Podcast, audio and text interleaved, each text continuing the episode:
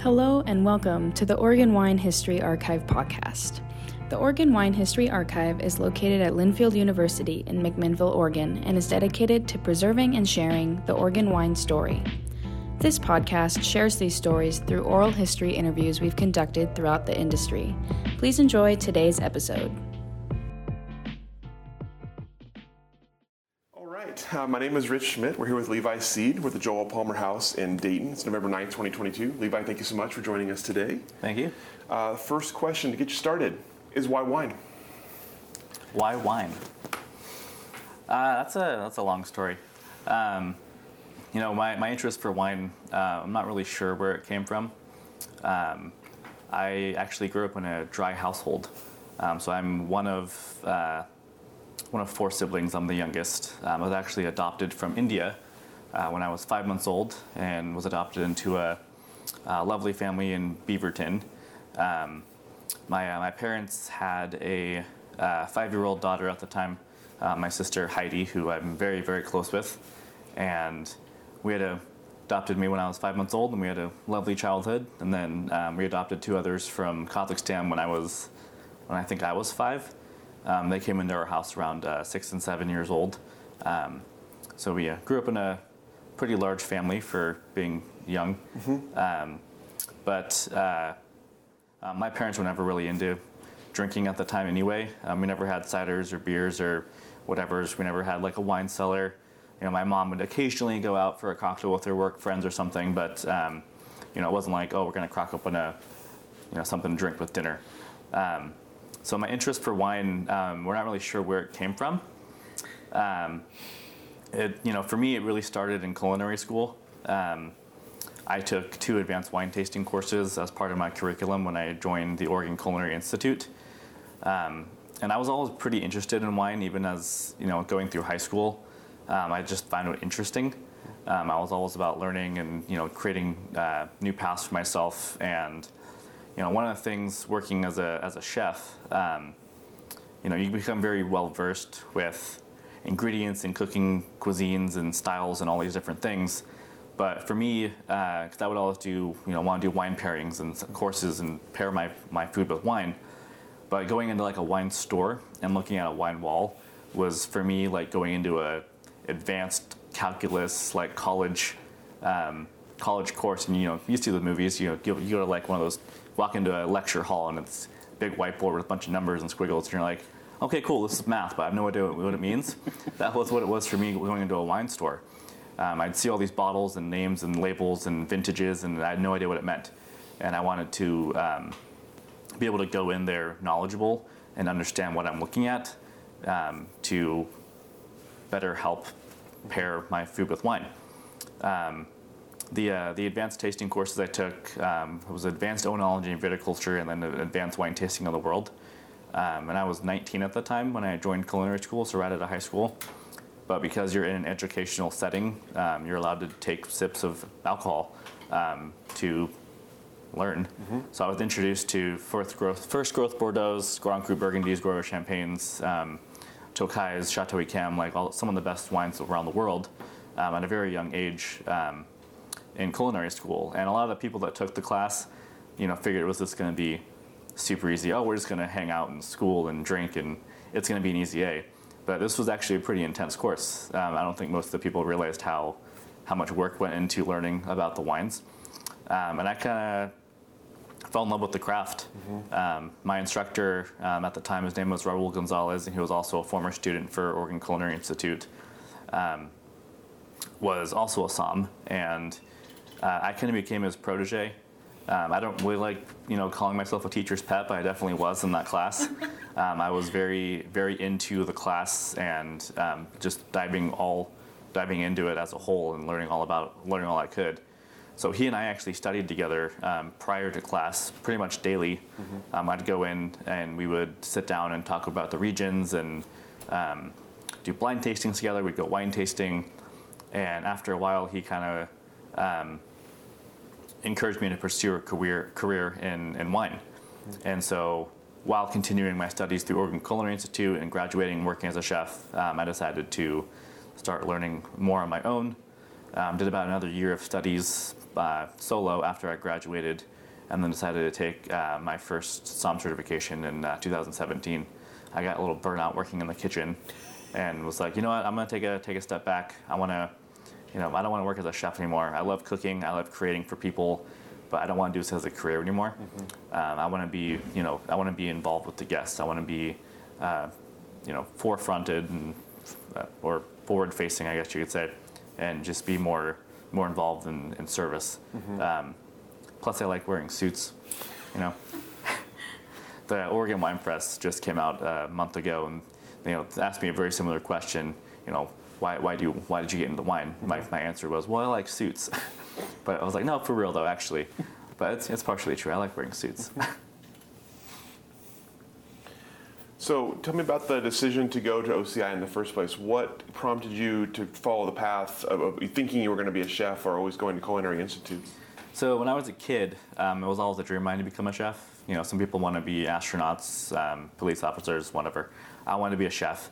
Um, from a very, very young age, um, I was always just experimenting and doing crazy, disgusting things in the kitchen. Um, the, the earliest memory I have was uh, I remember going through like the um, the malls and those kiosks, and they had all those Tupperware kiosks, like the old-fashioned ones.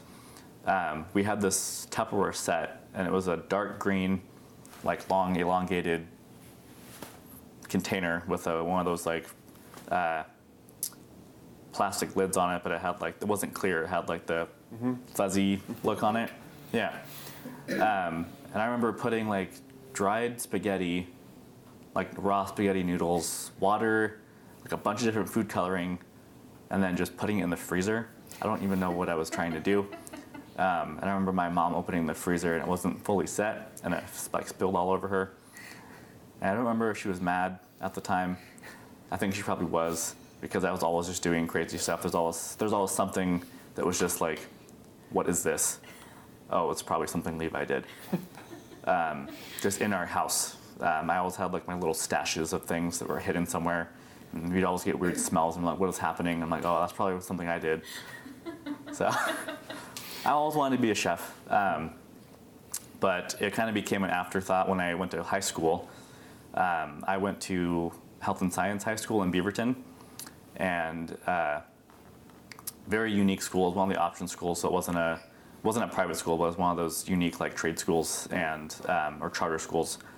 Um, and at your, during your junior year of schooling, you get to choose the path between medical or engineering. And I wanted to do engineering, so I was um, heavily involved in AutoCAD, um, all the engineering courses, um, and I was actually somewhat on track to go to MIT. Um, that was kind of my goal. I wanted to become a civil engineer and design bridges. Um, but, uh, and we'll probably get to this later in the interview, but my, my story uh, also heavily involves dealing with uh, leukemia. So I actually missed my seventh grade, my eighth grade, most of my ninth, most of my tenth, and a lot of my 11th grade year of high school. Um, spent most of my senior year making up for the classes I had missed. Um, so after being told I wasn't going to graduate on time with my graduating class and um, spending most of my senior year making up for lost credits, um, I actually graduated on time with the President's Award for Academic Achievement, which was um, probably my biggest achievement in um, academics, which I was very proud of. Um, I also got um, one of the, I got to wear a couple ribbons for the engineering courses because I got um, one of the highest grades from freshman to senior year um, with those classes as well. Um, but missing so much school, you know, I was, I was burnt out and I didn't want to just dive into a four-year college right away. Um, I sat down with my parents and was like, hey, you know, I need a break. I just busted my ass in high school and I want to step back and, you know, figure out what I want to do. So I took about a, you know, was planning on taking a year break from, from schooling, um, but was getting very bored. Um, my, my sister, who I mentioned, um, my sister Heidi, uh, she and I are extremely close, and um, she was actually a senior in high school when I was uh, first diagnosed with leukemia, and she had just met her um, future husband, her first ever boyfriend. Um, he asked her to be his girlfriend on September 6th, 2008, and I was diagnosed on September 8th, 2008. And she was a senior. It was her first boy, first boyfriend, and there was just a lot of stuff going on. Um, she was in you know varsity soccer and had all the all of her life plans as well. Um, but you know, we asked him. We were like, hey, you know, this is a big thing. Um, you know, we understand you don't have to be a part of it. If you want to, if you want an out, you have it out. You have it out right now. And he was like, no, no, I'm, I'm gonna, you know, I care about you guys. We're gonna, we're gonna stick through it. Um, and he kind of became like a second brother to me. His name's Nathan, um, and I love him. He's like my favorite person on the planet. Um, and uh, when I was out of high school, they had just gotten engaged, and they were living with us at the time. And because we were so close, you know, they were planning on moving out of the house, which was kind of a big hit to me. Um, you know, I never really envisioned a life without my sister in the same house as me, and she wanted me to have something to do um, to kind of keep my mind off of her leaving because it was, you know, it's a, it's a big deal.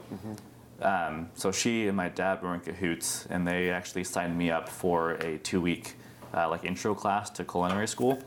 They were just like, "We need you to do something. Go find something to do because you're stressing everybody out." so we, uh, yeah, I joined this little two-week cooking class at the culinary school, and it was, I, three days later was like, "This is amazing, and I want to do this." So I finished the class and um, was enrolled in culinary school two weeks later um, started out just doing. They had two programs there. They have a um, just a cooking course, and then they have like a management and cooking course where they um, separate. They break out the the classes and the uh, classwork, so you're not just stuck in a classroom or stuck in the kitchen all day. Um, so I started out with this the nine month program, which was all all cooking, um, and loved it. And right after I graduated from that class, I decided to roll into the management courses but because I'd already done all the cooking stuff, at this point it was just management classes. So um, that was about a two year program. Um, and I was just stuck in the classroom. And that's where I was introduced to the, the wine courses and um, kind of became a passion for me there. Okay, so we're gonna pick it back up there in a second, but obviously you mentioned childhood leukemia, a big, big part of your upbringing and, and your life. So tell me about that, that portion of your life and you obviously already mentioned how it sort of changed your idea for the future. Um, what else sort of did you take away? What, what, what, were the biggest sort of parts of that for, for what became the rest of your life? Now, that's also a very long story. Um, you know, I've talked about uh, my journey with cancer multiple different outlets, um, but I haven't yet come up with a way to like condense it. Um, but I'm just going to kind of start from the beginning, I guess, then with it. Um, so September 8th, 2008, uh, I was diagnosed with acute lymphoblastic leukemia. Um, I was just finishing uh, sixth grade and was moving into the seventh grade of middle school. And um, my dad and I had always taken a um, yearly camping trip together um, about a week before uh, school started just to kind of have some fun. And, you know, being 12 years old, you like you know, running, throwing rocks, getting all dirty and wet, and running up hills and all these things that you know, throwing sticks into fires and all the stuff. Um, but this camping trip, I was just out of energy. Didn't want to do anything. Just want to sleep in the tent all day. Um, and back portion of this, um, I was also heavily involved in martial arts at the time, um, and I was on track for uh, my first degree black belt. Um, but I kept having back pains and kept just getting really burnt out and fatigued. And, you know, my parents didn't really connect the dots with at the time. And I don't blame them for it. You know, it's how, how would you know mm-hmm. that, you know, oh, you're starting a new school year. Oh, you're training for your black belt. You know, you're, yes, you're tired, you're out of energy. Um, and so we never really like saw these as signs for something bad. But um, during this camping trip, um, I woke up one morning uh, with red dots all over my chest and all up my neck. Um, it was called the petechiae rash, and it's actually your internal blood vessels popping. And so we ended up calling uh, the emergency room that night, and the nurse on the phone was like, "Yeah, I think you should probably pack a bag." Um, you know, she probably knew what was going on, but she's not at liberty to tell you that you're on over the phone that you have leukemia. Um, so we, you know, were rushed to St. Vincent, um, and I was diagnosed uh, a couple hours later. Um, was rushed to Legacy Emanuel, and that's kind of started my, my whole journey there. Um, like I mentioned earlier, I missed my, my entire seventh grade middle school year, uh, most of my eighth grade year, a lot of my ninth grade year. Um, but it was uh, very life changing, you know, being, being 12 years old and not knowing if you're going to have a life was kind of hard to deal with. Um, you know, when I was told that I had uh, leukemia, I was like, okay, cool. Like that's I don't know what that means. Um, but you know, you hear things as a kid and they register in your brain. And the doctor was gonna, was telling me and my dad that I was going to lose my hair, and I was like, lose my hair? What? I thought I had leukemia. Like, what, what does that mean? And I was like, wait, I thought people with cancer lose their hair. And the doctor's like, yes, you you have cancer. Um, and that's when it kind of hit me, and I was like, oh. And I kind of shut down for a little bit. Um, I kicked my parents out of the room, didn't talk to doctors, didn't talk to social workers. Um, the only person I talked to was my sister um, because I just was processing a whole lot. And, um, you know, going through chemotherapy was a whole journey of itself. I almost died two times. Um, one, that was about um, probably weeks away from not making it if they hadn't caught it in time. But I was with, I was in remission within a week, which was um, very, very good. Um, but I had a couple severe allergic reactions to some of the chemo meds. Um, one of them was on Thanksgiving. I was spent Thanksgiving in the ICU one evening, um, or one year, um, and you know had to have lots of different like back pokes and deep muscle leg shots and um, all the side effects from chemotherapy. You know, stress your body out, and there's all these weird things that you know only you can't really explain to people how they feel. Um, but that's kind of where my like early adolescence was when I was in high school. Uh, most of my friends didn't really know about it. I didn't want to like talk about it too much. Um, the people that did know, you know, were always there to help and everything. Um, and well, I'm gonna beeline back to martial arts. Um, I had to stop my training, obviously. Um, I was one belt away from getting my black belt, um, and decided, you know, I well, it's probably not a good idea to keep training because I can't. Um, but my martial arts school was also a huge uh, support to our family, and they did multiple fundraisers as well to help with uh, medical bills and everything. Um, and we'll we'll talk, touch base on that later because that's also another long story.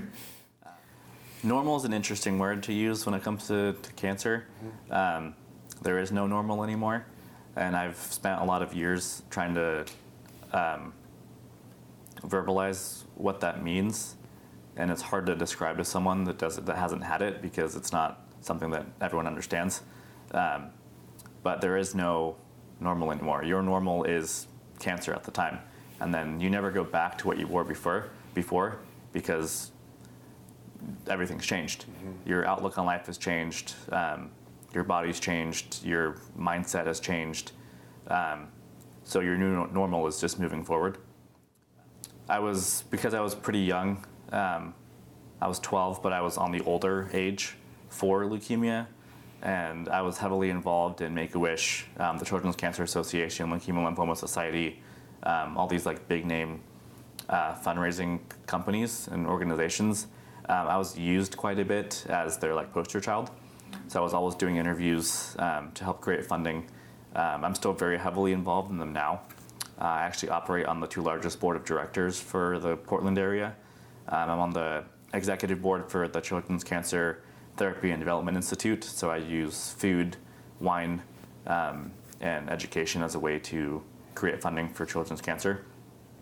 Um, currently, I have six different wineries involved on creating private labels where all the proceeds are donated to creating funds for childhood cancer awareness. Um, you know, working as a chef, uh, work I did CCTDI, Children's Cancer Therapy Development Institute, uh, their first ever fundraiser, and we ended up raising almost fifty thousand um, dollars for a four course meal um, with wine pairings that I had done. Um, I've also done dinners for the Sam Day Foundation, which is a huge gala that happens, and that's like a paddle raise auction, and I got auctioned off um, yearly to do a dinner for them. Uh, four course plated with wine pairings for 14 people, um, raising a total of almost 38,000 for both of those as well. So not working as a chef um, as a career, I still use my talent as a chef to give back to those communities, which is awesome because I still get to be creative and have fun, but I don't have to do it as a job anymore. So you talked about getting into culinary school and sort of it being a kind of a light switch that went right off for you as a, as a, as a path for you. So tell me about coming out of school and getting into the culinary world um, before wine uh, and what your experiences were like there. Yeah. Um, you know, part of the reason why I decided culinary school um, was the right fit for me was, you know, something my um, my dad had told me, uh, and he was saying, you know, my dad, you know, provided for us um, a ton as a kid, um, even through all the chemo and things. Um, I didn't realize until we were older, like about now, probably the last five years or so, um, like how much they had actually provided for us. Um, you know, we were we weren't considered like a rich family. Um, you know, going out for us was like Applebee's. Getting a soda was a was a big deal. You know, we always had hamburger helper. We always we weren't poor, but we weren't like, you know, there's a lot of things you don't see as realize as a kid until you're older. Um, but my dad had done a lot of jobs that he hated um, because it was just good money for the family, and he had wished that he had found something in his life that he was passionate about that wasn't just stuck behind an office all day, um, punching in numbers on a computer or something. And he was like, you know what, you should need to do what makes you happy. Um, you know, you don't want to look back on your life, you know, 25 years from now and think, oh, like I, I just wasted my entire life because I just did what was smart and not what made me happy. Um, he said, you know, do what makes you happy and the money will come later. And that's, you know, I don't, you know, I like working as a chef and working as a som not because of pays well, because I like doing what I do. Mm-hmm. It's, it's fun for me and I, I have the joy of going to work every day and creating food and opening wine and I don't have to dread going to an office and punching in numbers to work as a civil engineer, which may have, may have paid more, but I wouldn't have been happy in the, in the long run of it. Yeah. Um, so I started out my first culinary job. I was working as a line cook for the Reserve Vineyards and Golf Course. Um, I was actually working there while I was in culinary school, and that was a ton of fun. Um, that was probably one of the hardest kitchen jobs I ever had, um, but it was so fast paced and there's so much camaraderie in the kitchen that it's just it's just fun. Mm-hmm. Um, and you know, my executive chef at the time, uh, his name was Jim Weatherford. Um, he's still a, a, like an awesome mentor of mine and a close friend of mine. Um, but we had a great couple of two years there. Um, it was pretty intense. I remember one Mother's Day. You know, it's like in the movies. You just keep seeing tickets coming uh, coming out, and it's just. But we everyone was just rocking out in the kitchen. We had music playing, and everyone had a role to do, and it was such a mess and like super stressful, but it was so much fun. Mm-hmm. And that's kind of why I liked it. It was just it was just fun. Um, even though the work was hard, um, you get to be creative and just do fun things. Um, and so shortly after there, um, I had the opportunity to go to Shanghai. Um, I was interviewing for a, a sous, chef, sous, sous, chef position at the Grand Hyatt Hotel in Shanghai. Um, so I went to Shanghai for a month with my uncle and interviewed with the hotel. Um, was actually pretty on track to, to work, but um, there was a visa complication. Uh, the hotel needed, I think, a 10 year visa and they could only support a five or something, so ended up falling through. Um, but I still was in Shanghai enjoying amazing food and you know tasting xiaolongbao traditionally and uh, learning how to make noodles and um, tasting all these different uh, flavor profiles and cuisines and different ways of creating food that I've never really experienced. And um, so I kind of used that as a basis for how I like to create food now. Mm-hmm. So I was trained in classic fine dining French cuisine, but I like to use a lot of um, like Asian influences in my cuisine. So French technique with Asian flavors is kind of my what I like to do.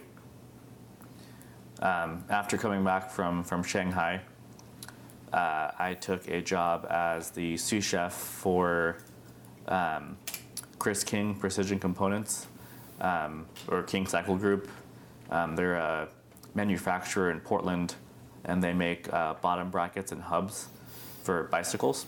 And they actually uh, supply most of the Tour de France with their their um, their hardware. But everyone's like, "You work worked at a bike shop? What?"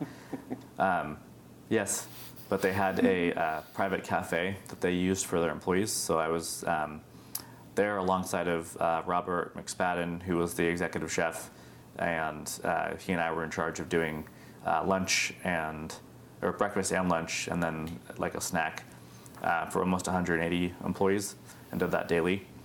And it was a very small kitchen, um, but we had a lot of fun being creative. It was pretty much like it's like what Nike does. Um, so it's actually really high end food. Like I'd make like duck confit. Um, you know, we'd do like steaks. We it wasn't just like cafe food.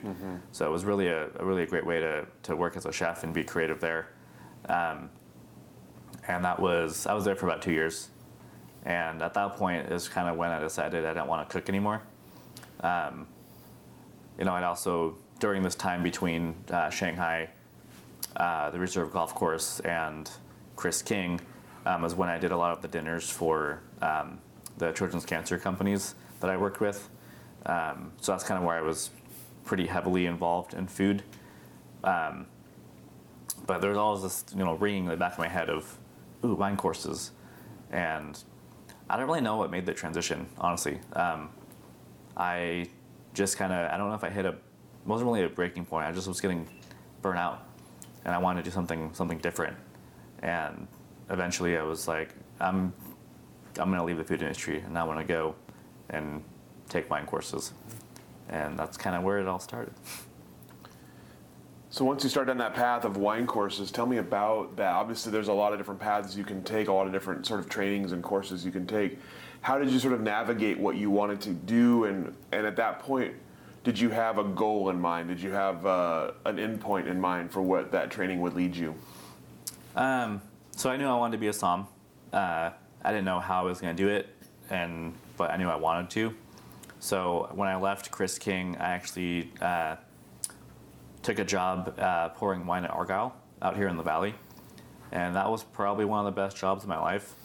Um, I was only there for two months, but um, well, okay, backtrack a little bit. Uh, while I was working as a chef, Reserve Vineyards and Golf Course, um, Chris King and Shanghai and all these things, um, I would come back home and just start studying wine. I'd go through at least two chapters a day. That was my goal. Um, you know, any free time I had was was spent studying because that was about the year that I had after I graduated, where I did all self studies.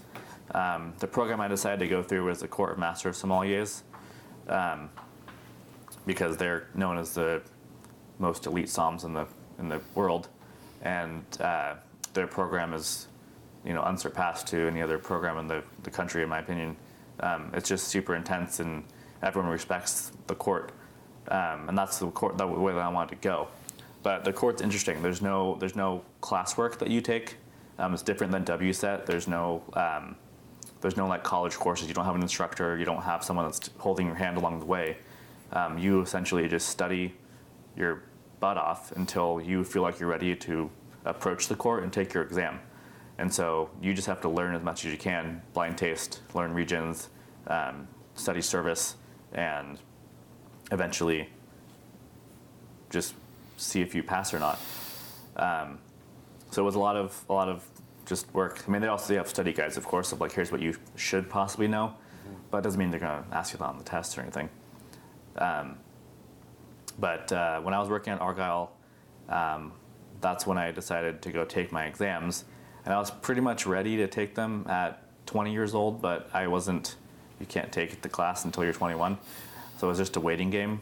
Um, but decided to when I was at Argyle to go and uh, and take my take my exams. So I left there, um, went to Reno to take my my exams. It was a, a two day class, um, and came back, and it was kind of interesting. As soon as I got back, I started getting like more and more offers from different restaurants and companies to um, just keep moving forward.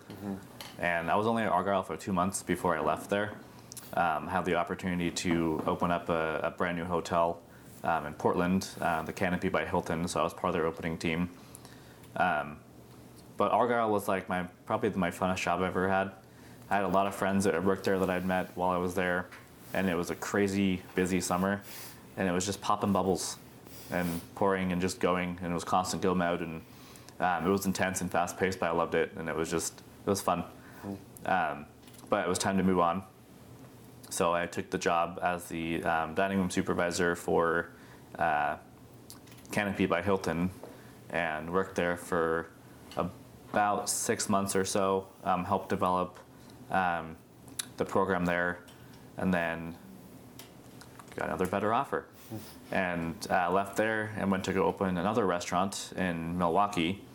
Um, it's called Riverview, and it was a $17 million estate um, that I helped develop uh, the bar and beverage program for. Um, designed their wine cellar, their cocktail program, their wines by the glass, um, their non-alcoholic beverage program, and I was also in charge of staff staff education for the three locations I had as well. Um, was there for close to a year, and then um, that restaurant went through a lot of changes. Um, nothing I want to say on camera, but they went through some changes, and so I ended up leaving there and took a job to work for Domaine Serene. Um, that's where I met um, my two friends, uh, Gregory and TJ, who are also both somms.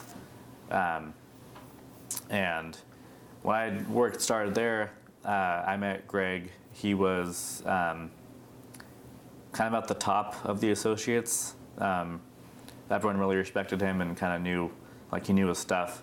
And they had an experience there called the 45th Parallel, which was a um, eight or four course tasting with eight wine pairings, uh, one from France and one from Oregon that they would do a comparison with and it was kind of an all-inclusive experience. And there was only uh, at the time two people that that could do it, and it was Greg and I don't know who that person was.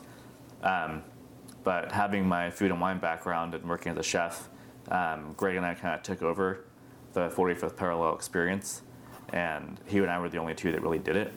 So, um, you know, a lot of the members would sign up to do it, and it was about a three-hour experience, depending on how, how many people you had.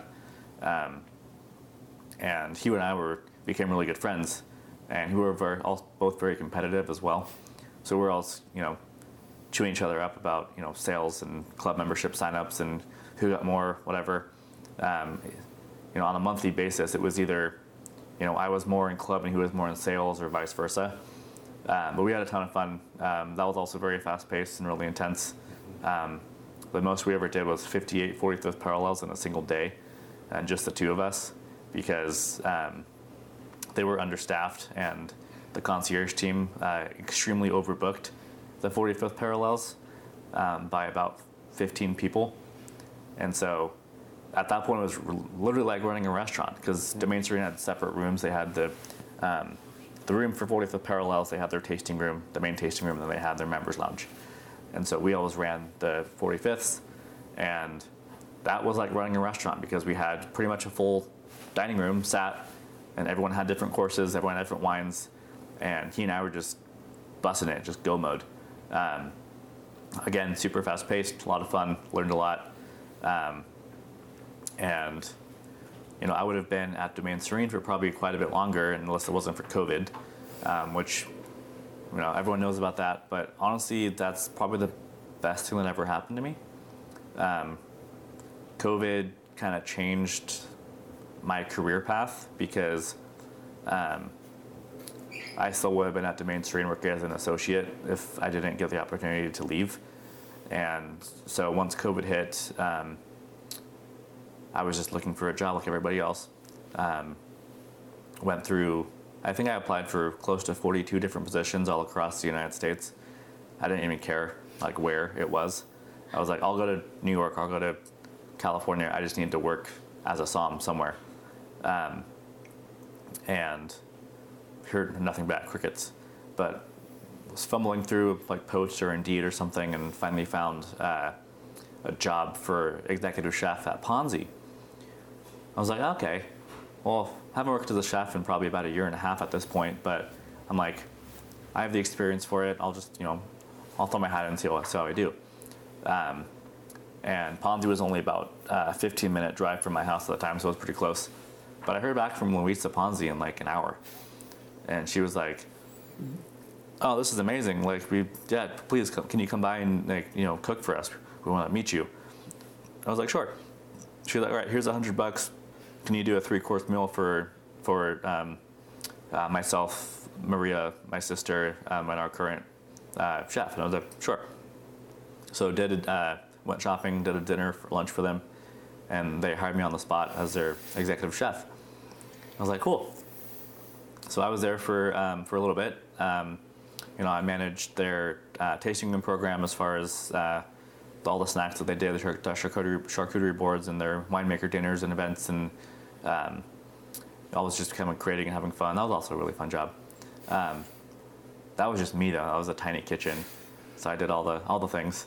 Um, and my my friend TJ, who I had met at Domaine Serene as well, he joined there about a year after I'd started there, and um, Greg and TJ um, at the time they weren't both somms, but they were both very knowledgeable, um, and TJ was kind of like he didn't really know what he thought about me when he first met me. I know Greg didn't like me because he told me like t- four years later that he didn't like me when I started because he was like, "Who's this kid that knows everything?" Um, but we became really good friends, um, and he's also competitive. So, uh, but I remember my first interaction with TJ. Um, he came into the the tasting room, and TJ's obsessed with coffee. Like he's to coffee what I am to wine. He just loves coffee, and all coffees have their own flavor profiles, their own tasting aromas, and all. It's like it's very much like wine tasting.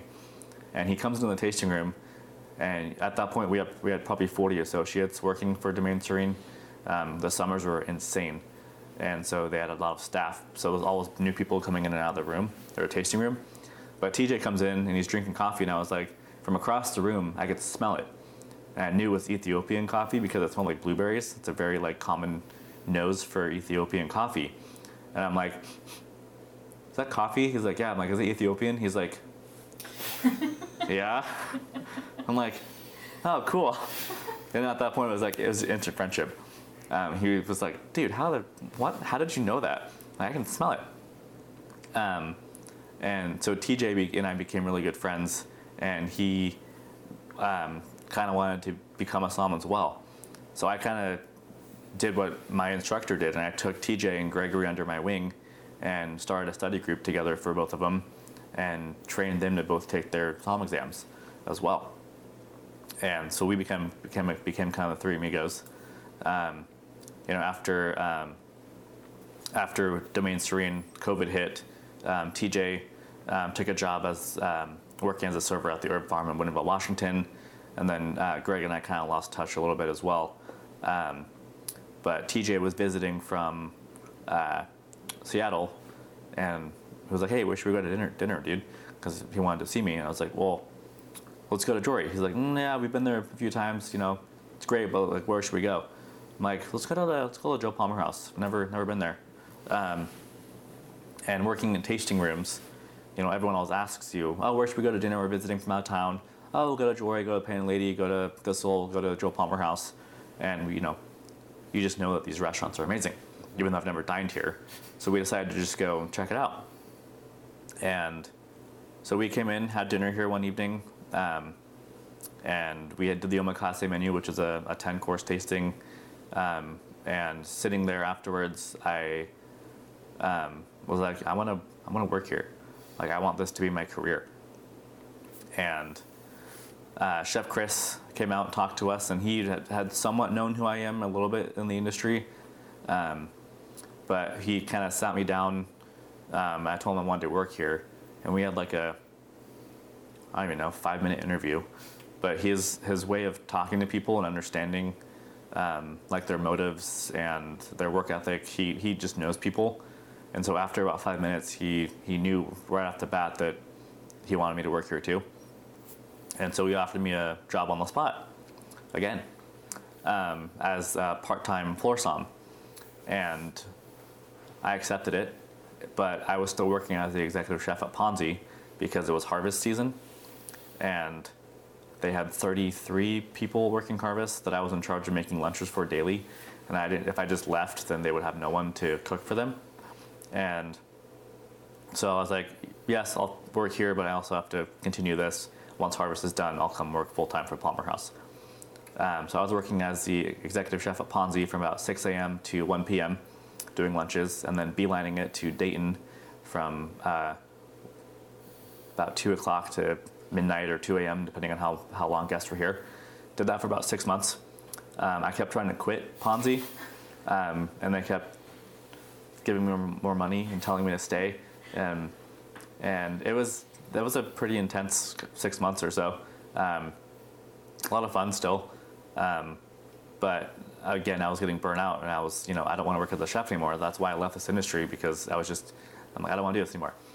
Um, so eventually, I had, I had to, cut the ties with Ponzi, um, and decided to continue working here full time.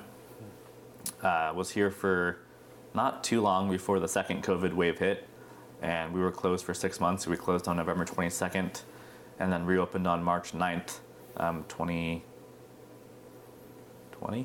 No, 2019. 2021. 2021. Was it 2021? Wow. I get the years confused. Things are lots of change. Um, but came back um, to Joel Palmer House um, with pretty much a brand new crew. Um, a lot of the staff that had worked here um, had gone to other places, and um, I kind of helped Chris build the restaurant again from the ground up um, as their lead som and dining room manager. Mm-hmm. Um, so I got promoted when I came back um, and helped kind of take over and oversee the wine program, the staff trainings, the dining room itself. and this has been probably the best show I've ever had, and I'll be here for the next 10 to 15 years. Um, but not having a floor som anymore, because that was my position, um, I tracked down uh, my buddy Greg, and because I was like, I need another som. But I didn't know a lot of soms in the valley, but I knew that he was still here, and I knew that you know I trained him and taught him a lot, and knew that he knew almost everything I knew. Um, and I teach him all my secrets, of course, but um, so found him and brought him on as the, the floor som, and he's been here just over two years as well. And now I am. Amazing. So I'm curious about uh, going back to all of your som training uh, and exams, and then working as a som. Tell me how you, what you feel your role is. What is what is the som's role in a restaurant like this, and how do you approach it? That's a good question. Um, our restaurant is very different than most restaurants operate for SOMs. Um, for one, I, there's not a lot of restaurants in the valley that even have more than one SOM. Uh, usually, you just have a beverage director and a couple people that help pour wine.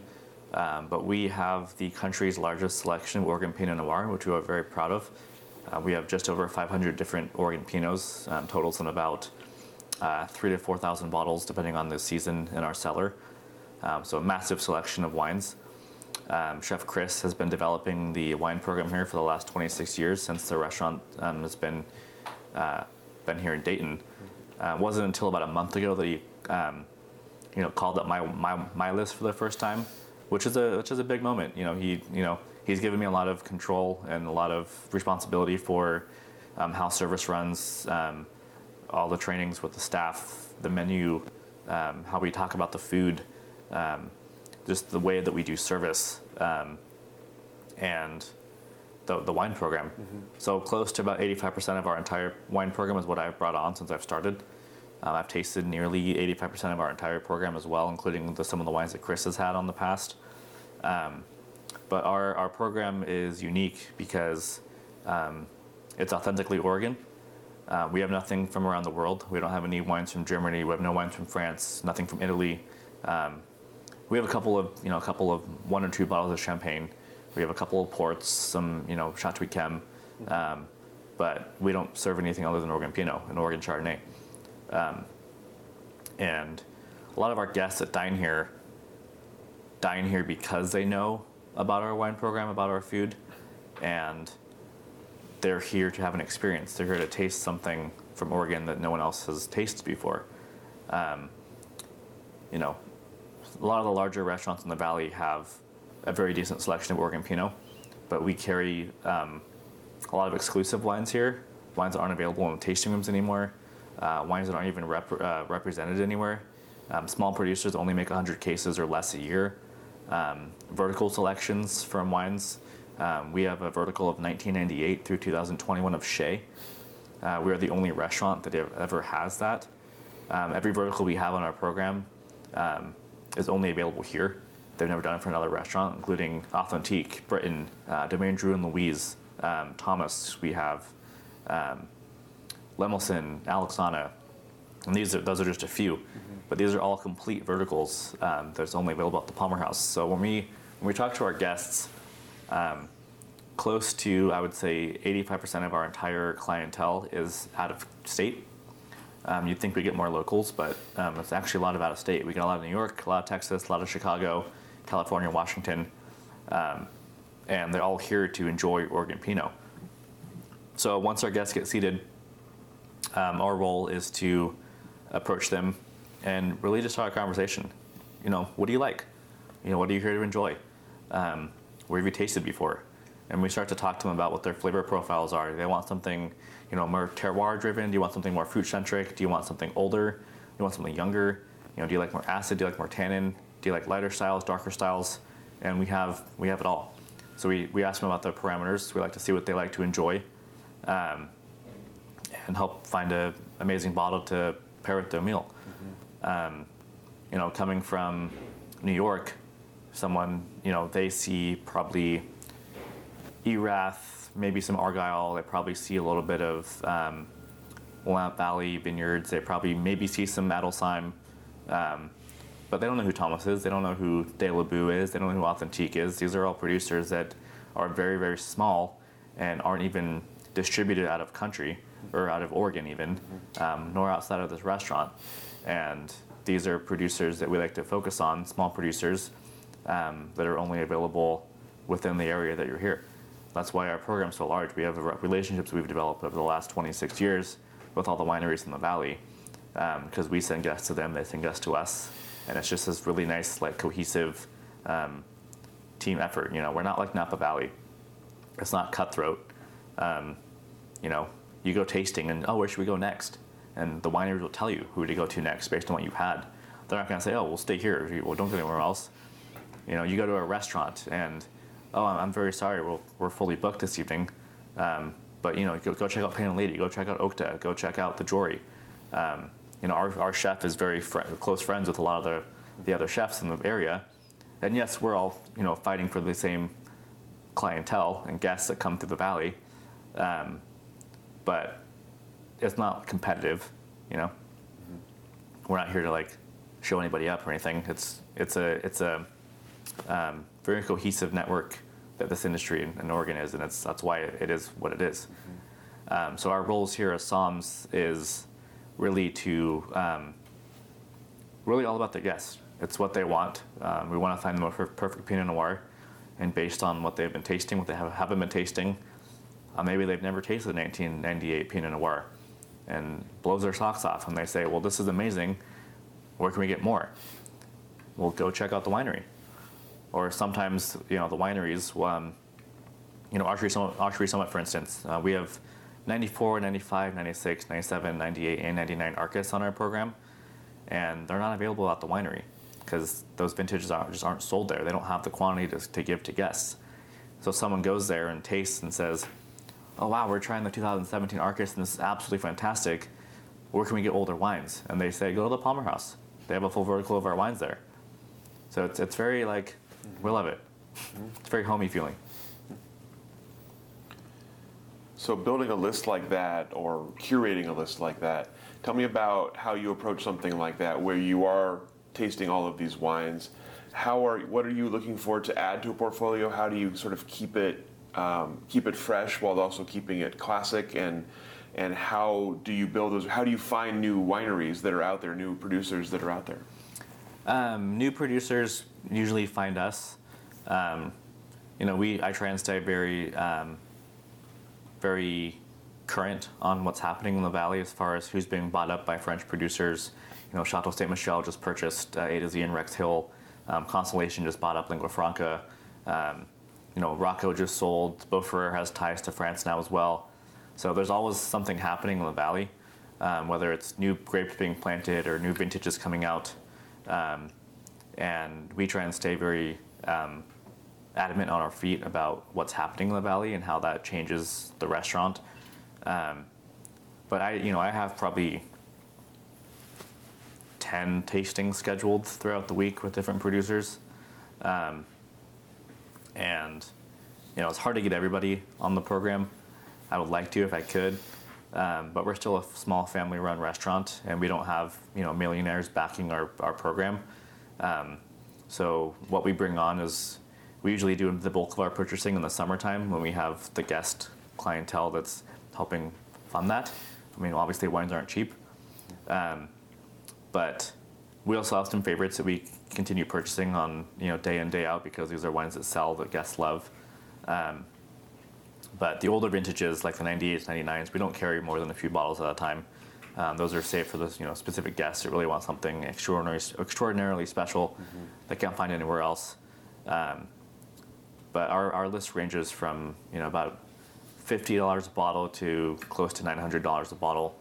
Um, and again, just talking to the guests, figuring out what they what they like. Hmm. Um, there's there's some producers in the valley that I've tasted where I'm just blown away with how amazing it is for how small their production is. Um, one of the newer ones being is De La Boue. Hmm. Um, we're actually doing a winemaker dinner with them uh, in April next year, but he makes less than 100 cases a year. Um, you know, it's all Pommard, and he farms it from farms himself from the Chehalem Mountains. But he came in one day and just poured me some wine, and I was like, "This is absolutely incredible." So I'm I'm gonna buy your entire portfolio and bring it on the program. Um, there's also some wineries, so I'm not going to mention obviously, but um, you know they'll come in and they'll taste for us, and I'm like, okay, this is you know these are good, um, but these aren't really going to fit our program, um, and that's that's a that's a hard thing to say to someone um, I don't really like telling wineries no because they go through all the effort to come out and do a tasting. But you know, there's 900 wineries now, maybe probably more than that. There's probably close to a thousand wineries uh, between here and Portland, and there's wineries that are doing extraordinarily good things, and there's some that are you know making okay wine, and then there's some where they're, they're just no, um, which is hard to say. But um, that's the interesting thing about Oregon, though, is there's no there's no classification system in Oregon yet. You know, we're not like Burgundy. We don't have a, a cru system. There's no Village, Premier Cru, and Grand Cru wine, wineries here. But that being said, all the producers in the valley, all the somms, all the winemakers know what vineyards are creating quality fruit, and you'll constantly see these wineries purchasing fruit from these wineries or vineyards. I mean, you constantly see wine from Hyland, you see wine from Shea, you see wine from Freedom Hill, um, you see wine from Nysa, um, you know, Murto Vineyard. These are all Brittan. You know, these are all our wines that um, that are being purchased throughout the valley because they're creating one of a kind, high quality terroir driven fruit. Um, so it's interesting. Um, when I'm tasting wines here in the program, what I'm looking for is a few different things. Um, one, you know, obviously just being flavor you know, it has, to, it has to smell good. If it doesn't smell good, it tastes good, I don't want to buy it. Um, I'm also looking, looking at the ageability of it. Um, you know, our our is massive, and we have such a huge back inventory and stock of wines. It's amazing.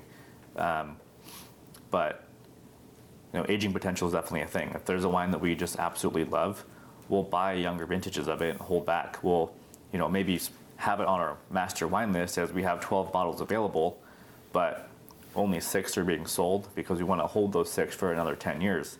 And every year that we hold it, we can charge more for it because we've been cellaring for it for, it for you for the last 15 years, and it's been aging in our cellar and getting better.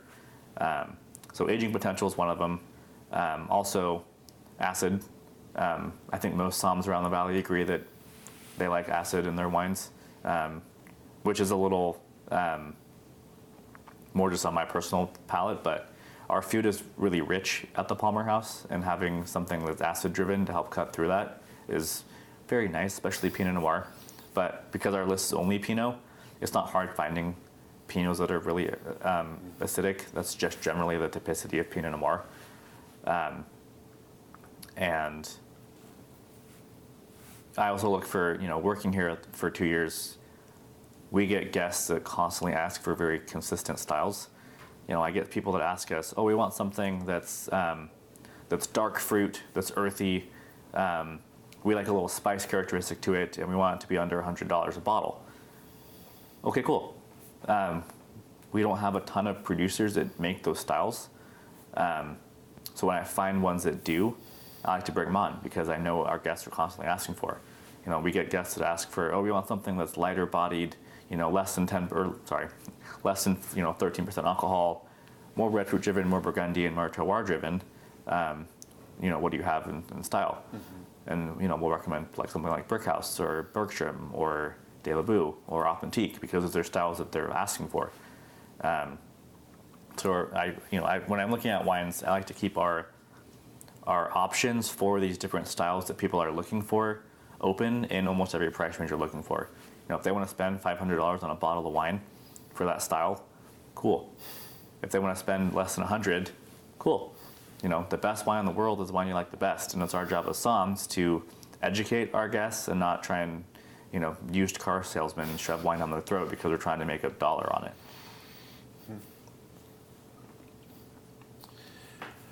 So as you've uh, obviously you're you're pretty plugged into the Oregon wine industry. So tell me about and your perspective of how wines here have changed since you've been aware of them, um, and how the last couple of years specifically have sort of impacted the industry. Uh, where do you see the industry standing now in 2022? So I have a theory. Um, you know, Oregon is a lot of history in Oregon. but not a, not a ton of history in Oregon. We're still technically the youngest wine growing region on the, in the world. Um, at this point, I think we've only been making wine for around 52 years, um, which is really, really young for a, a region to be growing. Um, and it seems like every single year the wines change because we're learning something new about Oregon as a whole. Um, and the styles have changed based on one, you know, the technologies available to us since you know the 1970s. Um, what guests are constantly asking for for styles, um, and the vineyards obviously changing just due to the weather. But the styles in Oregon, like I mentioned, we don't have a we don't have a Grand Cru system here. Um, I don't think Oregon's ever going to be classified um, as as such. I think it'd be interesting to create a classification system for Oregon. Um, and I have a theory about that as well. But um, you know, Oregon is very similar to Burgundy. Um, you know, we both started out the same way. Both of our valleys were once underwater, and then they became you know, raised up out of the ground, creating this you know what we see as the valley today. Um, but we don't have restrictions. There's no alcohol restrictions. There's no yield restrictions. They're not telling us how much um, you know, when to pick, when to ferment, all these things like they do in Burgundy. Um, Oregon wines are really based on the individual producer and individual winemaker's interpretation of Oregon Pinot Noir. If you ask anybody, what is Oregon Pinot? No one's going to have an answer for you. They're all going to say something different because Oregon doesn't have a specific style. Um, you ask, oh, what's the typicity of Burgundy? You're like, okay, high acid, red fruit, you know, funky Burgundy, and it's got petrichor and you know bramble and rotting soil and you know sometimes a little pooey. Um, but that's that's the style. That's what people like. Um, you know, you ask people what the Oregon style is, and there's no answer. Is it red fruit? Is it black fruit? Is it you know lighter body, darker? Is it high alcohol, medium alcohol, low alcohol? there, there's no style. It really is based on the producer. Mm-hmm. Um, the interesting thing about it is, you know, wineries or vineyards like Shea that have been here since the early 80s that sell most of their fruit. I think at this point they sell it to about 24 different producers.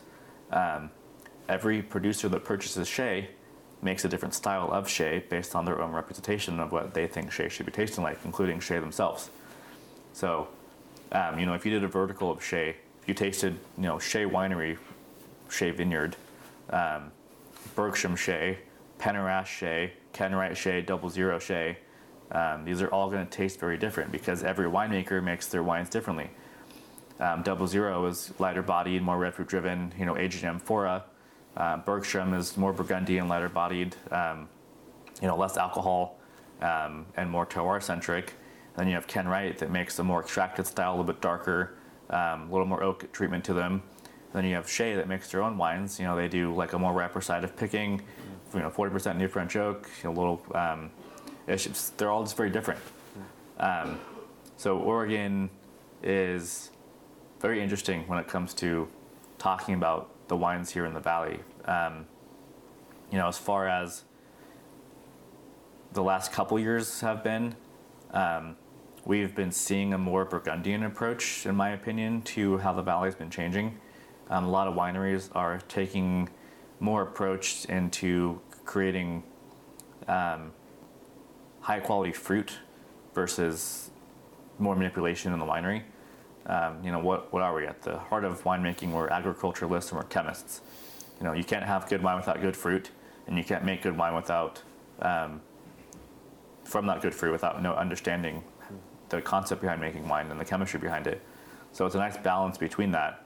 Um, but I feel like I've been seeing lots of lots more producers pulling back the use of new French oak, um, pulling back on the manipulation in the winery, and just letting the wine uh, naturally ferment and just show for itself and let the let the, the grapes speak essentially, um, which is you know a more pure style of making wine in my opinion. Um, Pinot is a really delicate, thin-skinned, finicky grape, um, and the less influence you have on it, I think it creates a much higher quality wine. Um, now that being said, there's still some producers that make extraordinary Pinots that have more oak content, and you know they're doing all these really awesome things, which is great. Um, but we've been seeing a more a more Burgundian approach, in my opinion, um, especially with all the French influences in the valley now. I mean, we just had Bollinger bought up uh, bought up Ponzi. I just mentioned Beaux Frères has French ties. Double Zero has French ties now. Um, you know, all these you're seeing all, a lot more European influence on the Oregon wineries. Um, the last couple years being pretty interesting, um, a little bit hotter than than normal, and um, you know, not to mention the, the fires in 2020, which was a hit to Oregon as a whole. Um, there's a there's a fine line between, you know, letting letting the wines speak for themselves because that's just the terroir that it was for that year. Um, you know, one of my favorite producers is Nick Keeler um, with Authentique, and we have a full vertical of his wines 11, 2011 through uh, 2021. And his approach to winemaking is he wants he wants the vintages to show for what the vintages are because that's what makes wine unique. You know, there's producers that do recipes. You know, they try and make the wine taste the same every single year. Um, d- doesn't matter what the vintage is, but that's their style. That's cool. Um, but being a more pure style, you know, you want you want the acid to show in 2011 because that was such a cold vintage. Um, 2012 was you know the Goldilocks year. You want that wine to show for itself. You know, 2013 was extremely wet and a little bit uh, you know waterlogged, and the wine's a little bit lighter and a little more green. That's what they want to show because that was 2011. You know, 14 was super hot and jammy and dark and extracted, and that's what the wine should show. You know, 16 was super hot and tannic, and that's what the wine should show. 20 was smoky, you know, it was a lot of fire. Um, but is that do we want to represent that in the vintage? You know, technically, smoke taint is a is a fault in a wine. So a lot of producers um, didn't declare vintages in 2020 because they just didn't want to serve the wines. But some producers are still making 2020s because that's what the vintage represents. Um, you know, 2022, this the year we're in now, it and 21 actually, um, were fantastic vintages. Uh, 2021, I've been told, was from all the winemaker friends of mine, was nearly as good, if not better, than 2012. Um, it's one of the best vintages on record that we've ever had. Um, amazing yields, great quality fruit, um, almost no, uh, like no, uh, no complications in the vineyards, anything like that. Um, you know, this current year, 2022, um, we got hit pretty hard with frost in the beginning, um, but that's not necessarily a bad thing. Yes, we saw about a 30% loss with the entire valley, but um, with how hot it's been the last couple years, you know, we've been picking grapes and harvesting in August and September. That's so freaking early for picking Pinot Noir. Like, where's the hang time? You know, we, we want these wines to sit on the vines as long as possible to develop, you know, fruit and concentration. And um, having a having a frost this year, we actually pushed back bud break another month or so, um, and it helped us have a longer hang time on the grapes because now the, we're actually harvesting in October this year, which is crazy. We, I don't think we've harvested in October in I don't know five years since I've been in the valley um, working as a somm here. It's just like 2022 is, is also an incredible vintage. Um, it's all, all I've been told is amazing fruit, and it's going to make some amazing wines, and they're pretty concentrated. Um, and we had a little bit yes uh, less yield for sure, but uh, the wines are going to be amazing. So with all that said, and obviously you you have a very nice um, sort of backdated memory of all of those all those vintages from all the wines you've tasted. Uh, where do we go next? What what what does the future hold for Oregon wine? All the changes, as you've said, all the people buying in, all the money here, all the influence here. Uh, what comes next for the Oregon wine industry? You know, I haven't thought too much about that actually. Um, I'm kind of a day by day person. Um, Oregon wine, I, I'm curious to see. Um, I'm, I think Chardonnay is the next big thing here in Oregon. Um, it's already pretty big. You know, that's the two. It's the two major grapes in the valley. You know, we plant Pinot Noir and Chardonnay just like Burgundy does, but um, Chardonnay doesn't have the recognition that Pinot Noir does quite yet. And there's a lot of producers out there that are trying to make that so. You know, I don't want I don't want Oregon to turn into Napa.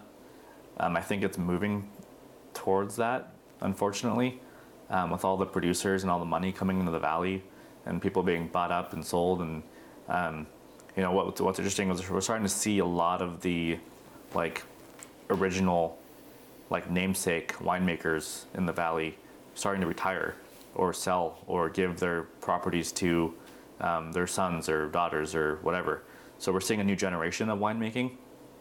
So we're moving out of like the uh, the generation of that started the Oregon industry into more of the generation that's going to continue to grow the Oregon industry. Um, I'm, we're starting to see younger and younger winemakers, you know, younger somms, um, and it's a it's a new era for for wine. And we all have different ideas, different approaches, and um, different technologies coming into the valley that their parents didn't have, um, new ideas that they didn't have, and it's interesting. I don't really know if I have an answer for that yet, mm. for what Oregon's going to look like in the next couple years. Um, I'm hoping it's going to be good. But uh, I wouldn't be surprised if we start seeing some other grapes being planted uh, more widely throughout here, um, because it's basically getting it's getting hotter every single year. Um, you know, it wasn't as hot as 2016, but it is still getting warmer. Mm-hmm. Um, you know, I would I would I wouldn't be surprised to start seeing Nebbiolo pop up more in the valley.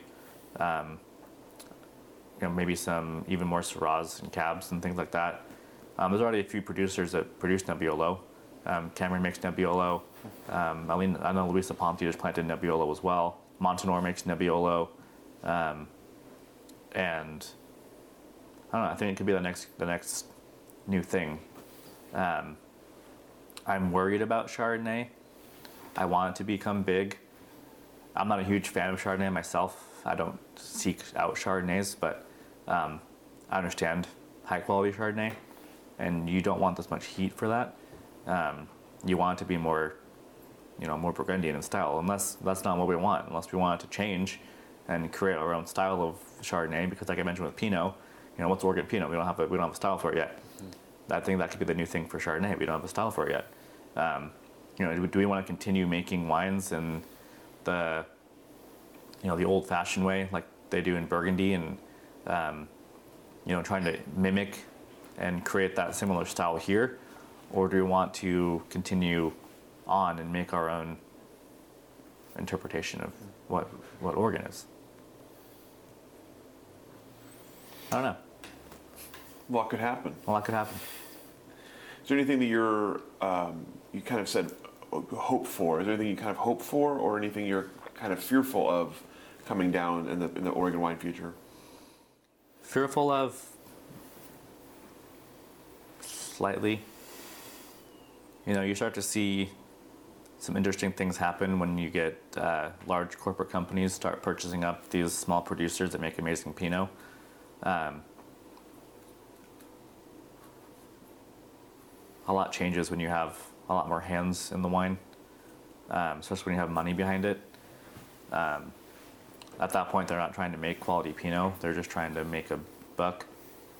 Um, but I don't know. That's a very interesting question too. What I feel f- fearful of. I'm just hoping we don't see anything more like 2020. Um, you know, if this is if this is gonna be a normal thing, you know, where we constantly have fires and smoke taint, um, then maybe that's just the new way of Oregon Pinot. Some of these wines are gonna be smoke tainted. It's just the vintage. Um, we can do as much as we can to avoid it, but we also don't want to do it if we don't have to. So earlier, you you talked to us. You know, obviously, you've done a lot of things. Uh, fairly, fairly short, fairly short career so far. You find yourself here, and this seems to be the place you want to be, as you said, for, for a good long time. So, what is it about the the Palmer House that is that place for you, and what do you see as you look ahead for your for your future here? So the Palmer House, it I don't know, it feels like my home when I'm here. Um, you know, I've I've worked with Chef Chris for two years now, and um, worked really closely with him on developing a lot of how the restaurants run. Um, he has given me so much control over um, overseeing how service goes and how the dining room goes, which is um, just amazing. You know, it's that's it's hard for him because he's been doing this his whole life, and to have a, you know, 26 spunky kid come in, um, 26 year old kid that you know has a lot of fine dining background and chef experience. Um, uh, you know, I have a lot of new ideas for for how I want the place to be run, um, but Chris has a lot of a lot more um, experience than I do. So we're kind of a nice team because I like to bring the new ideas, but he tries to hold me back a little bit because he wants to like process them and think about them and make sure it's the right decision. But I'm also at the same time trying to push him to um, what like what the next step is for our restaurant, um, and you know what's what's new. Um, which again is I think the whole conversation of like the new generations coming into the valley. There's lots of lots of changes. Um, and, you know, at some point, Chris wants to retire. He has two kids and a wife, and you know, I think they're what eight and eleven right now. But he doesn't want to wake up one day and they're off to college. He wants to be a dad and a husband when he when he can. So you know, having someone in the front of house like me that can um, manage the entire restaurant when he's when he's not here, so he can spend more time with his kids, is great. Um, but at the same time, it stresses him out not being on the floor, which it would for me. You know, I don't I don't like not being here during service because we have winemakers coming in, we have VIPs coming in. Just you know, there's lots of small things that happen on the daily that I like to be here to to help facilitate. Um, but constantly, constantly, constantly, we're getting praises from all across the board from all of our guests that they have not experienced dining like this in Oregon. They're everyone's saying this is like the best experience we've ever had, the best dining experience we've ever had, the best service we've ever had, some of the best food we ever had, and everyone's like, "Where have you been?" And we're sitting here like we've been here, we've been here for 26 years, but the restaurant's not what it used to be. Um, Chef Chris took over from his parents in 2009 when he got back from Iraq, and ever since the the restaurant hasn't been the same, and it hasn't been hasn't been the same for the better. Um, you know, we still have a lot of guests that have dined with us for forever, and they know who we are and they know what we stand for. But we also have guests that you know want something new. They want something exciting. Um, you know, this renovation is brand new. Um, you know, we had our most successful year on record um, in 2021, we were closed for three months because of COVID, um, understaffed. We dropped our guest headcount by about a quarter, uh, maybe even half. But despite that, we actually had our highest grossing year on record. Uh, we grossed over a million dollars a year. And so we took that and put it back into the restaurant and renovated it from what it used to be into this new space. So, uh, new carpeting, new wallpaper, new lighting, audio system, uh, new built-in banquettes. Um, but we still preserved the the old feel of this little small town gem in Dayton, Oregon, that's serving some of the most authentic, um, like true to Oregon cuisine um, that you can find with some of the best service in the valley. It's it's amazing. Um, this this restaurant is it's incredible, and I've seen it grow so much since I've been here, um, and I've been really grateful to be a part of helping it grow. Um, we've seen a lot of staff changes here. Um, I've implemented a lot of new things as far as how we run service on a, on a, on a daily. Um, I've never worked in a Michelin restaurant, um, but I like to think that I run this place like a Michelin restaurant. Um, you know, every attention to detail is something that no other restaurant is doing. Um, little things like replacing the napkin when the guest gets up to, to use the restroom, pushing in their chair. Um, you know, like we, there's always all these little things that we do that you don't really think about from a guest standpoint until it goes wrong. And then you're like, oh, well, this was all weird, but if it all goes flawlessly, then you leave having one of the best experiences of your, of your life. Um, and I like being a part of that and helping facilitate that. Um, you know, what I have a, I have a mantra, I guess you could call it. I remember when I first got uh, first got hired here, um, Chris had me. I don't even know what I want to call it, like a statement, I guess, um, of just like, I'm going to hold you to this kind of thing. It wasn't, wasn't really a contract. It was just like I want you to write down, like, your mission statement essentially.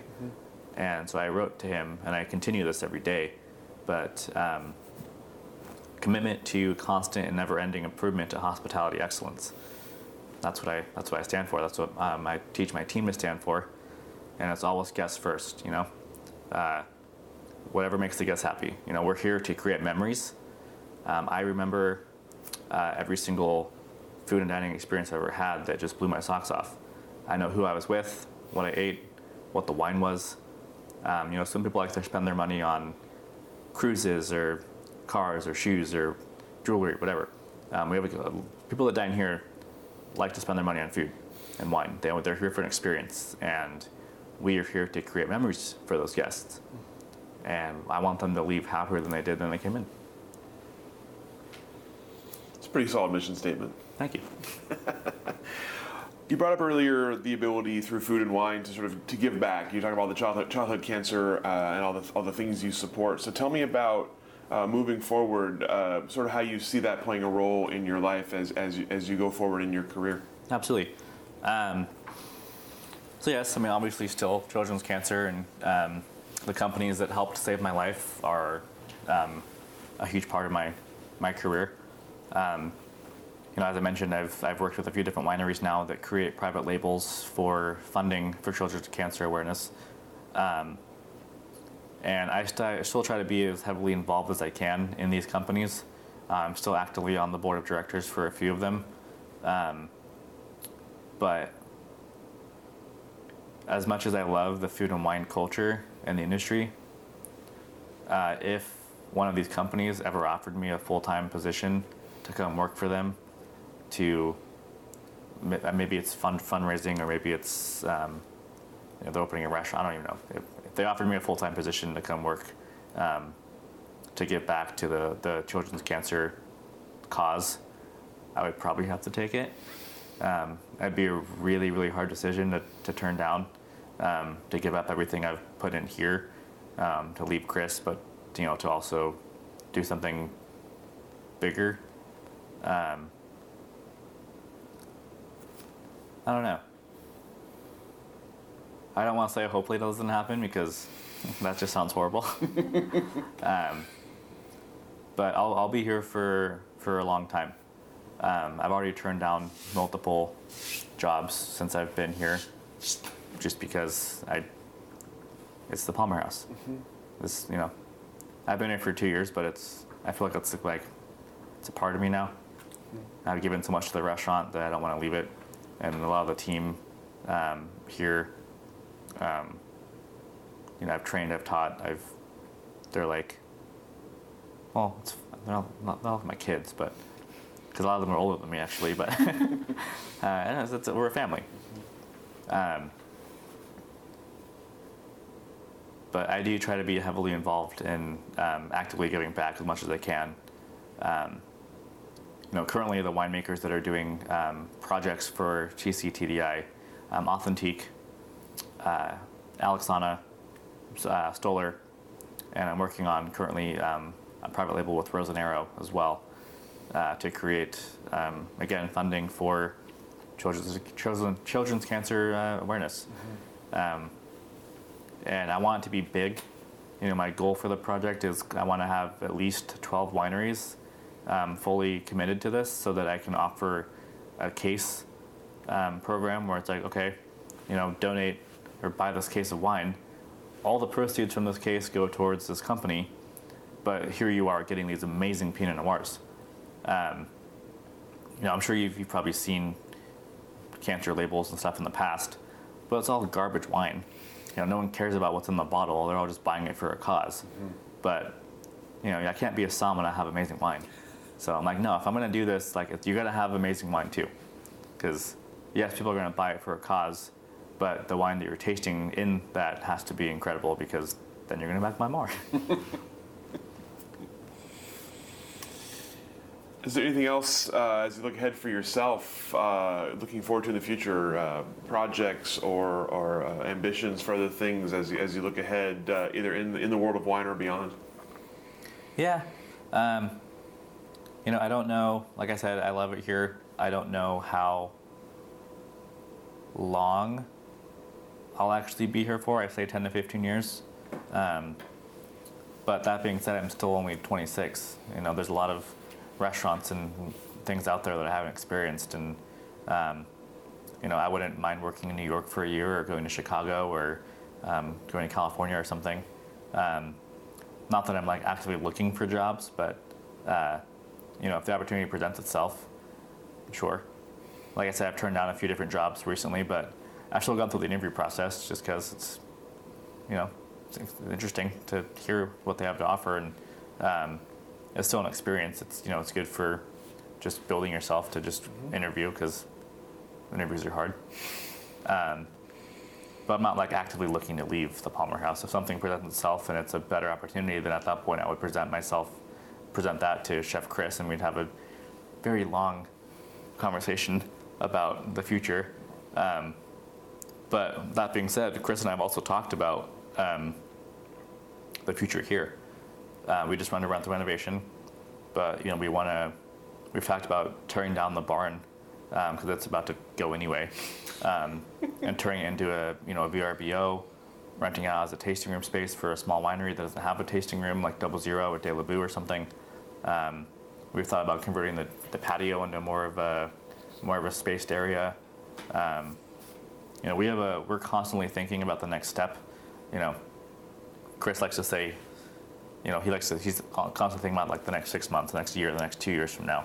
Um, what's the next thing? Um, you know, that's, that's, why we have the winemaker dinners coming up um, next season because January, February, March, April is always slow for us. Mm-hmm. And Wednesday, Thursdays are just dead. Um, and it's, it's hard to do.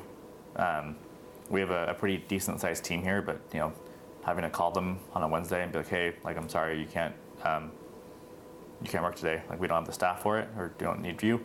It's hard. You know, they have lives too. They have bills to pay, and some of them have kids, and you know, so we started doing this about a, um, a year ago, um, developing these winemaker dinners. So we have not a slow season. So it's every Thursday in February, March, and April. Um, we'll have at least 40 guests in each seat for our slow season. Mm-hmm. Um, because Tuesday, Friday, Saturdays are still all our busiest days. um, so we're not worried about that. But yeah, we're constantly thinking about the next steps here. Um, you know, we just implemented a new a new menu um, that we call Tete de Cuvée, um, which in obviously in wine terms, Tete de Cuvée is the best of the best champagne coming from a specific house. Um, in this case, the Joel Palmer House, but um, it's our omakase menu, but it's our most elevated expression of it. So it offers, um, you know, A5 Wagyu from Kyoto, Japan, um, white sterling caviar uh, from caviar, sterling caviar in California, uh, foie gras. Um, we start everyone off with a glass of bubbles from Lytle-Barnett, um, which is an amazing sparkling producer in the valley. Um, and we implemented that menu about two weeks ago. But we're always thinking about what's next. Mm-hmm. We want to keep growing. Um, as we start to see restaurants in the valley change based on the seasons and new producers coming in as well. Um, you know, now there's that new restaurant Okta with uh, Matt Lightner that's in McMinnville, and you have Humble Spirit now, and um, you know the Painted Lady is doing their tasting menu, and Jory's doing their menu now, and um, again, we're not competitive. You know, we're all we're all fighting for the same guest clientele, but um, you know, no one's going to dine here three nights in a row. Like someone staying at in McMinnville at Okta, if they are, um, you know, they have an amazing experience at Okta. Great, we, we did too. Chef Chris and I and his wife dined there, and it was fantastic. And Matt's such a cool. I love Matt. Um, but you know, they're there at the hotel at the Tributary, and they say, "Hey, we just had dinner here last night. You know, where should we go?" they're gonna say, oh, go to Joel Palmer House. It's on the way into Dayton. Oh, go check out Jory. Go check, check out Painted Lady. Um, and so we're constantly just kind of building relationships with the different restaurants and wineries and trying to create this thing. And you know, having having someone like Okta in the valley um, is really good for us. Actually, us as a as a valley as a whole, not just Palmer House. But um, we're under the impression of the what's the phrase? The rising tides float all boats. Um, you know, you have someone, you know, former two Michelin star chef that's being backed by a billion dollar company um, that's putting all their effort into this restaurant. They're bringing in guests from all across the country to come check out this new space, and they're, like I said, they're gonna not eat there three days in a row. They're gonna come check out other restaurants and go to different wineries and taste amazing wines, and so we all we all work for the same the same because mm-hmm. Very exciting. All right, that's all the questions that I have for you. Is there anything I didn't ask that I should have? Anything we didn't cover here today that you'd like to cover? Hmm. I don't think so. Okay, excellent. Yeah. Well, thank you so much for your time, thank for you. hosting us here today and telling us all uh, your story so far. And uh, go ahead and let you off the hook. Cool. Thank you so much. That was fun.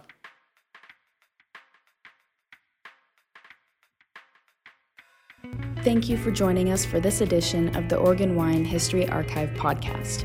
And thank you to all our supporters, partners, donors, and interviewees who have helped make our project a success. Be sure to check out our website at OregonWineHistoryArchive.org for more interviews, photographs, wine labels, and more. And stay tuned for more interviews as we tell the story of Oregon wine. The Oregon Wine History Archive podcast is brought to you from the Oregon Wine History Archive at Linfield University, with a very special thank you to all the Linfield Archive students who have contributed to these oral history interviews over the years.